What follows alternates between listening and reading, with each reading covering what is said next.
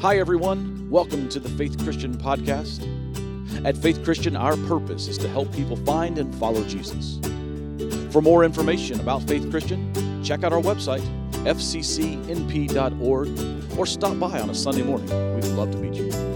Now, we hope you enjoy this recent teaching from Faith Christian Church.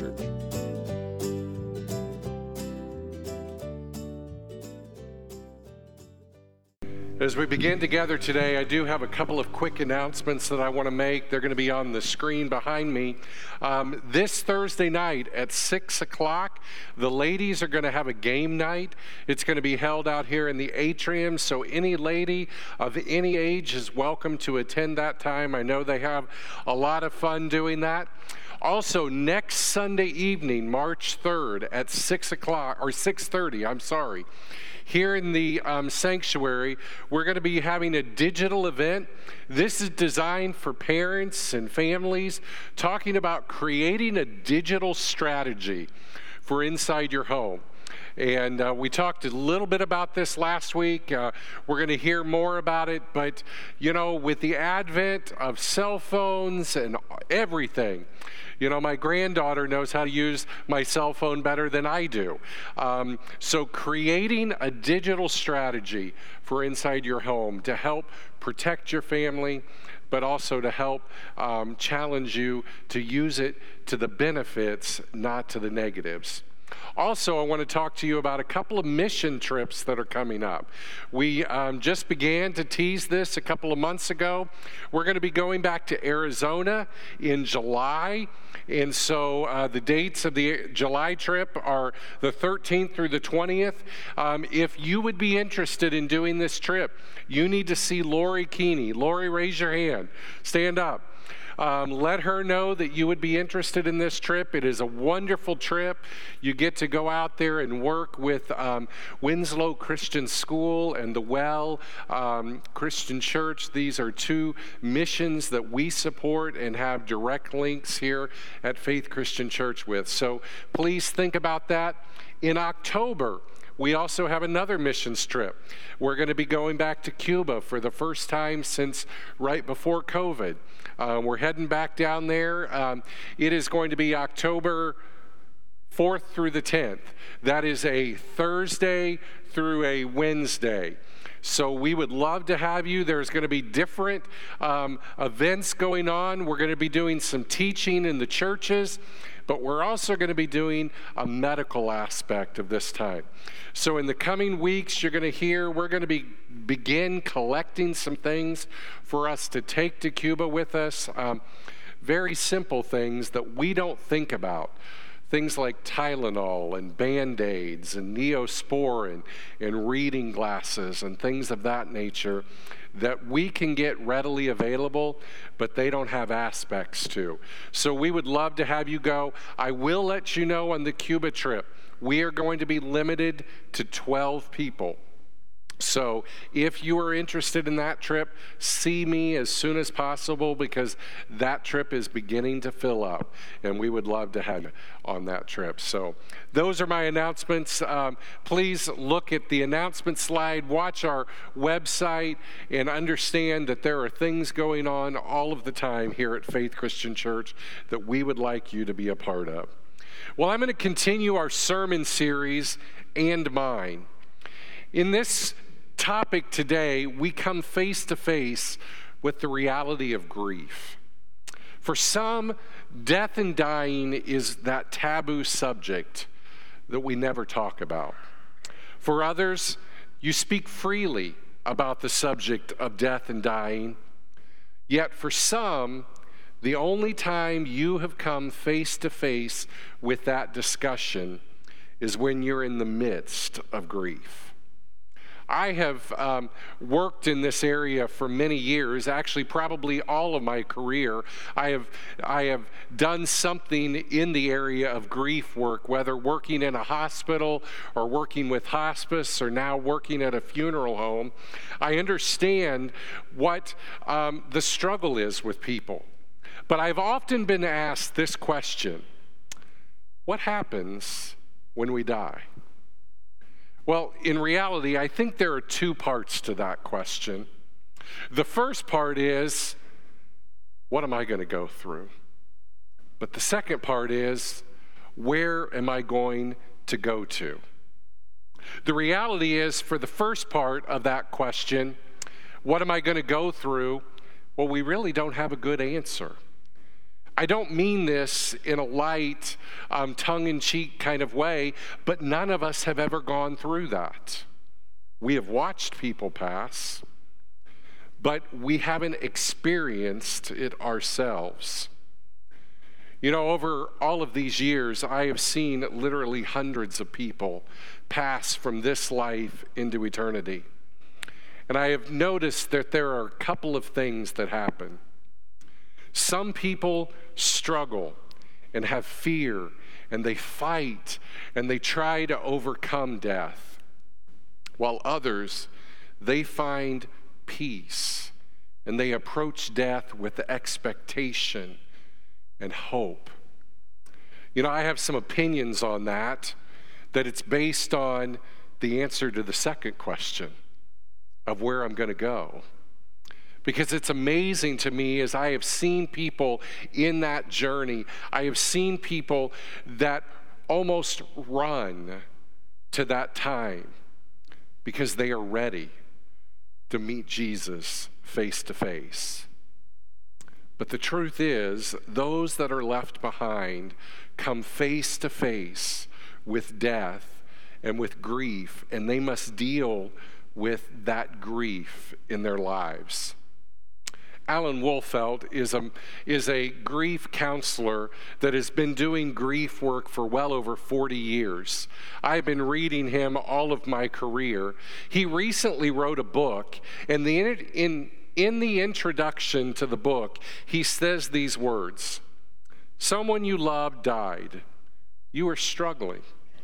You may feel torn up, strange, restless, moody, overwhelmed, disconnected with reality. Wolfelt goes on to say that in over 40 years of grief work, he said he has heard umpteen people say, I feel like I am going crazy. I feel like I'm losing my mind. I feel like I'm unhinged or I've lost all of my marbles. Then they ask that question so, am I going crazy? Wolfelt writes It's normal to feel crazy after significant loss. But I love this next line.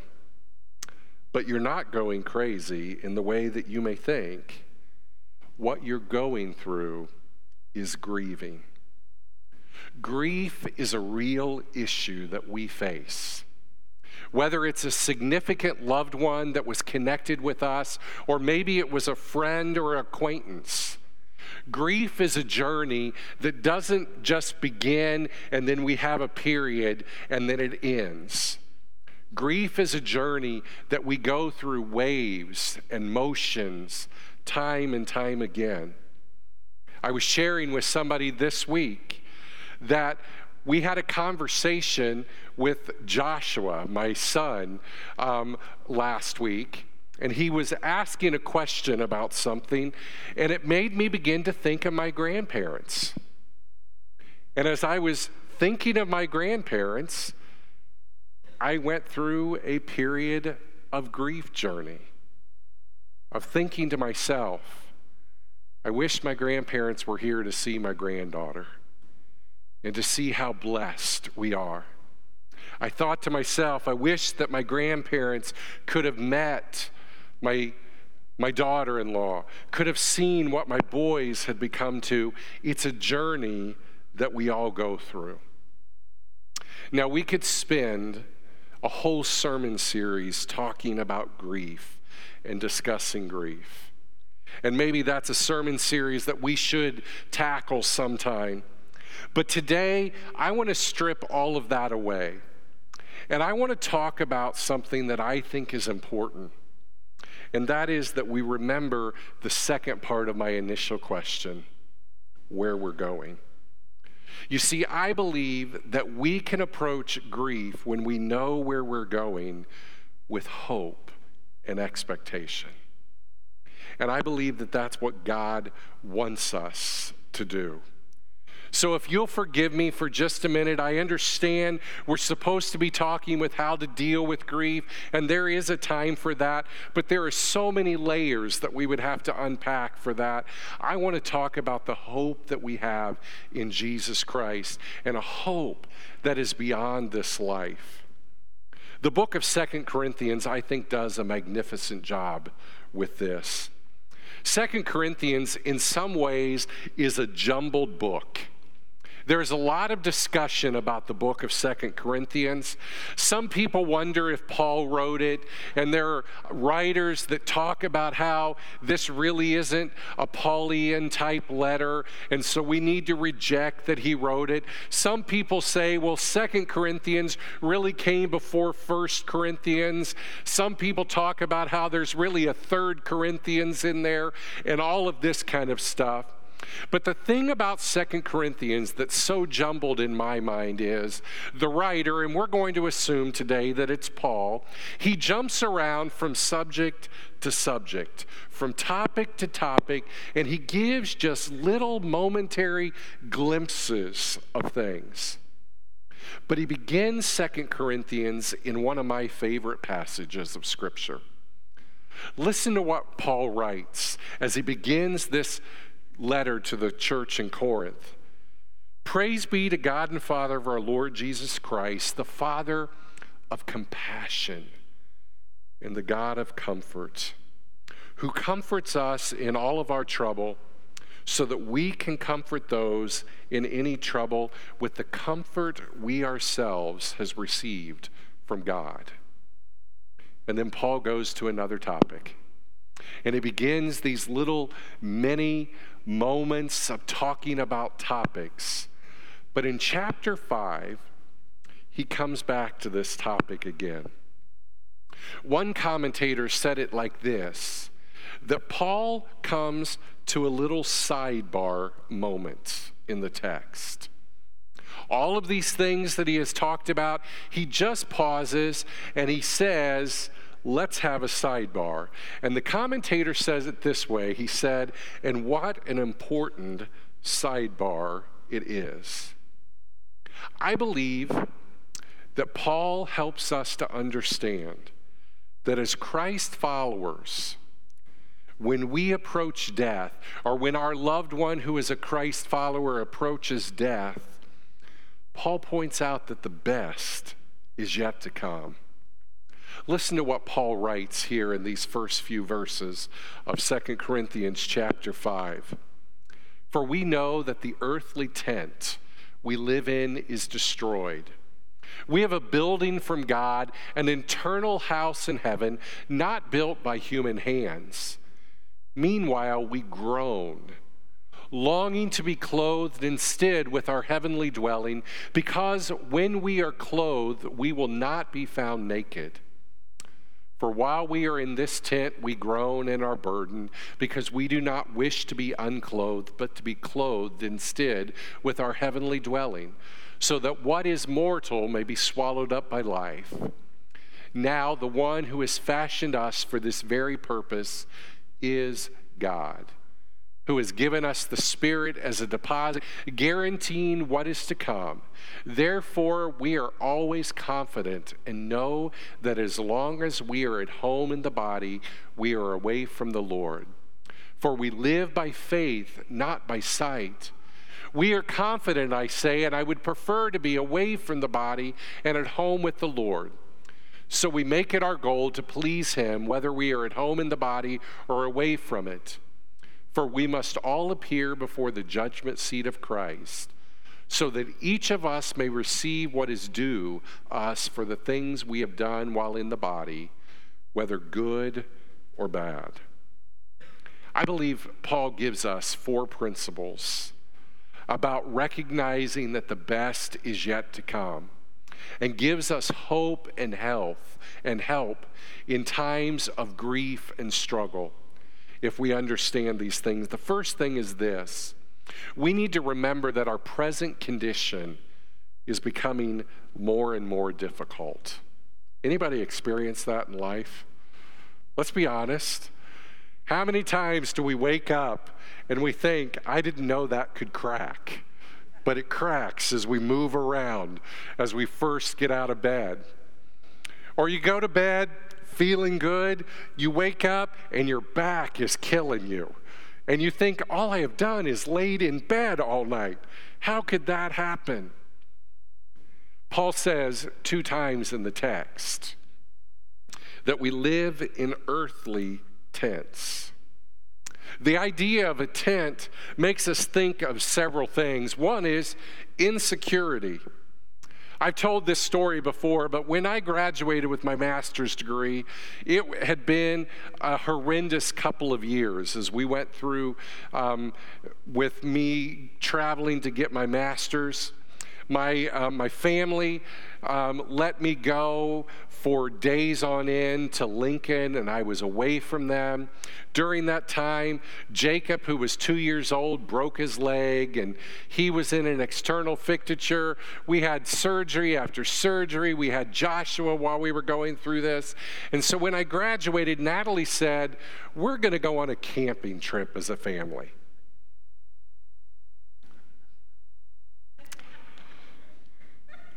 That was my expression. Yay! My idea of camping is the Holiday Inn Express. We went and got a hitch put on our minivan, went and rented a pop up trailer, and we drove to a campsite in southern Illinois that everybody talked about um, Hanging Rock Campgrounds. We pulled in, we kind of looked around. There is nothing around here. So we unhitched the trailer. We decided there was some places across the river that we were to go to, and so we decided to load up and go look around. Guess what we found? Nothing. Not a thing. But as we're driving around, we noticed it kept getting darker and darker and darker out a tornado came through. Yeah. And what am I sleeping in? A pop up camper. So we pull into the campgrounds. The first thing that we see is like a big drive trailer rolled over on its side. I thought, oh no, my pop up is going to be an aluminum can. No, my pop up survived. But the bathrooms that were like 100 yards from where we were, there was two feet of mud that we had to walk through to get there. Have you ever experienced camping like that? We stayed one night, loaded up the truck, and went somewhere else. Camping sometimes in a tent, we realize it can be destroyed in a moment's notice. A windstorm, rain. There's a lot of insecurity. Our earthly tent, in some ways, are like that. Our body becomes ravaged with Alzheimer's, cancer, mental health struggles. We go to the doctor thinking we're good, and we come out thinking something else. The insecurity of this earthly tent is all around us. But sometimes the earthly tent is also pretty uncomfortable. I don't know about you, but I don't like to sleep on the ground. I like my um, mattress that I can adjust my um, the way my bed lays and all of those kind of things. I, am kind of a um, diva when it comes to that. I'll admit that. You know, I like the comforts of life. But camping in a tent, it's hard, it's hot, there's no air conditioning, it smells sometimes.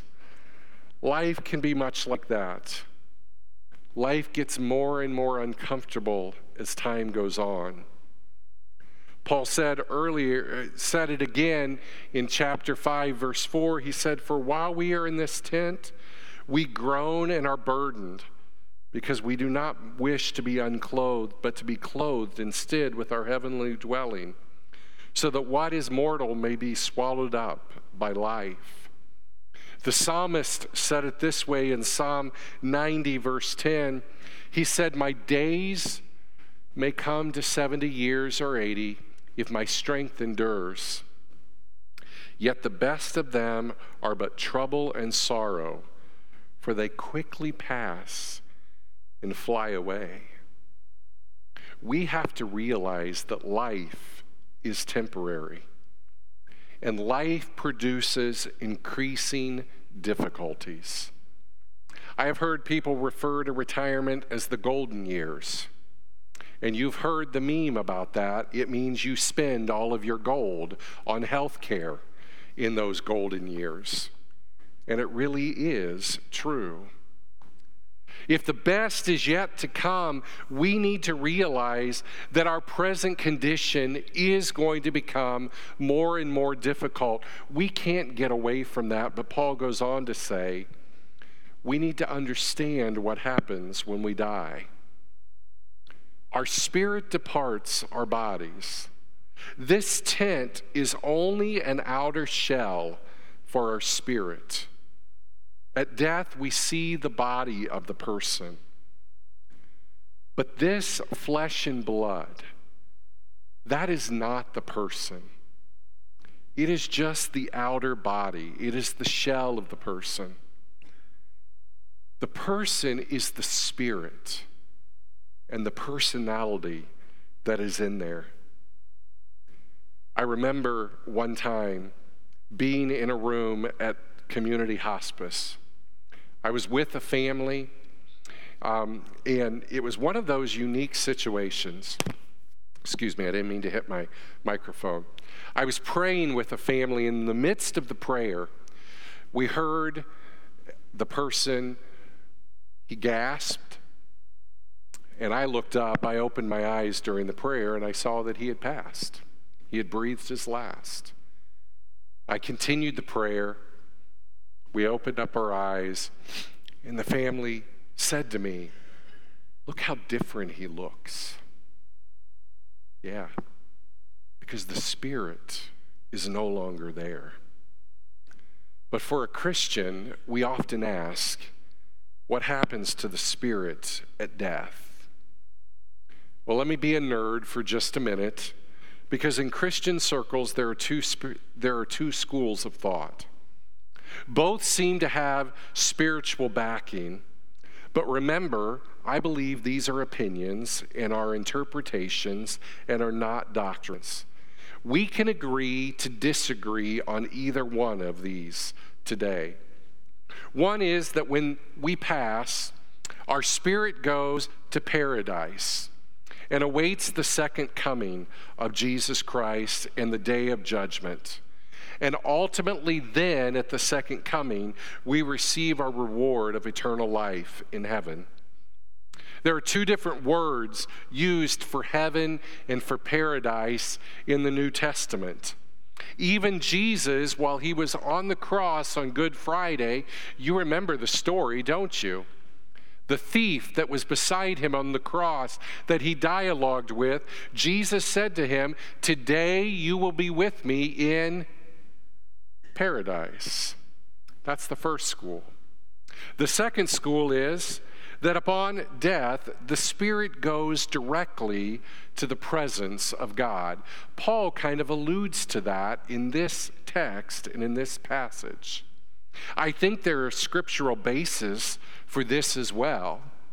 Bob Russell, a retired minister in the Christian church that has been a, a magnet of our churches for years, said it this way When we die, our spirits go immediately to be with God.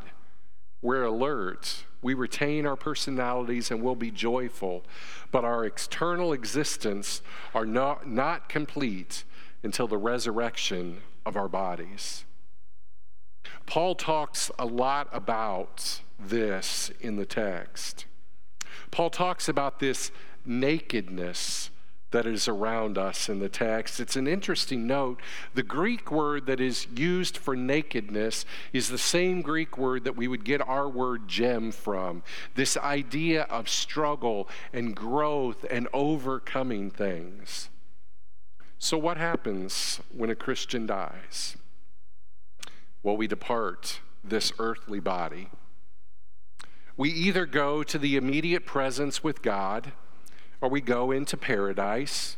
I'm going to tell you, in my opinion, we go to the presence of God, and then at the return of Jesus, our bodies will be re resurrected and will stand in judgment before God, and we enter in to the perfect existence of eternity. My friends, there is hope beyond the groanings of this life, and we have a hope beyond today. And we need to recognize this. Paul tells us a third thing. He says that we need to eagerly anticipate eternal life. As we live in this earthly tent, we should look forward daily to the time when we have our complete dwelling. Paul talks about a tent that means temporary, but Paul also talks about a building in this text. And that Greek word for building means a fortified structure that cannot be destroyed. That's what we have to look forward to. Where my knees hurt no more where I bend down to pick something up and I throw my back out, and I haven't even picked something up yet. Just merely bending down hurts. That no longer is the case. Where we have clear minds, and clear thoughts, and clear bodies. That's what God has in store for us. Throughout the pages of the New Testament, God talks about heaven, and he talks about it in four ways. He talks about heaven and its permanence, that it is there forever, it is eternal. But he also talks about heaven as being perfection, that there is nothing wrong in heaven. But I also like how he talks about his people in heaven that all of God's children will come together in the perfection of heaven and be there together. And then it talks about the praise. How when we gather in heaven, we will forever praise Him. We need to look forward to that moment. You know, there are things about the pages of Scripture that sometimes make me scratch my head. When I was younger and I read about looking forward to heaven, I thought, I got so much of life to look forward to. But the more I begin to realize, come, Lord Jesus, come. What a day that will be when we no longer have to worry about the struggles of this earth and we can be with God for all of eternity. The fourth thing that I think Paul teaches us in this text as followers of Christ, we can be confident of our salvation. I'll never forget about 25 years ago, I got to know a person, I baptized them. We sat together and we talked and we prayed together, and I spent time with this person. But this person struggled because they had a past. And they said, God can't forgive me for my past. I said, Oh, yeah, He can. God can forgive you, and God has forgiven you. Not only has God forgiven you about your past, but God has forgotten about your past. You are His child, loved and assured of his salvation. I got to see this person. She ran from God after that. I got to see her about 15, 20 years later as she was approaching death. She looked at me And she said, Brian, I finally understand what you meant. God has forgiven me. And I look forward to that moment that I can meet him face to face. God has given us a confidence. Christ has completed the task for us on the cross. That no matter what we have done, when we are obedient to Him and we walk with Him, we have a hope beyond this life, and we can be confident in that. We find confidence in our salvation because the war has been won and Christ was victorious in the end. We talk a lot about grief. We struggle with this issue and we wrestle with this issue of grief. But we also need to search for the hope that we have in Christ Jesus. I want to challenge you to look inside your life and to look inside your heart. We don't do this very often, but I'm going to do it right now. If you don't know Jesus as your Lord and Savior, you need to know Him as your Lord and Savior. Without Him, all that I have talked about is non existent because you live in the earthly body, and the earthly body will break down, and the earthly body will bring separation. But when we have a hope in Christ, we have a God that loves us, that saves us, and is there for us. Will you pray with me? God, I thank you for the hope that we have in Jesus. Father, as we approach this idea of grief, I pray that we will see the blessing of the earthly tent that is temporary, but of the heavenly building that has been prepared in its permanence and in its perfection for your people to praise you for all of eternity. Father, I ask that you help each and every one of us to explore our hearts and minds and to draw closer to you. Lord, we love you and give you praise. In Christ's name we pray. Amen.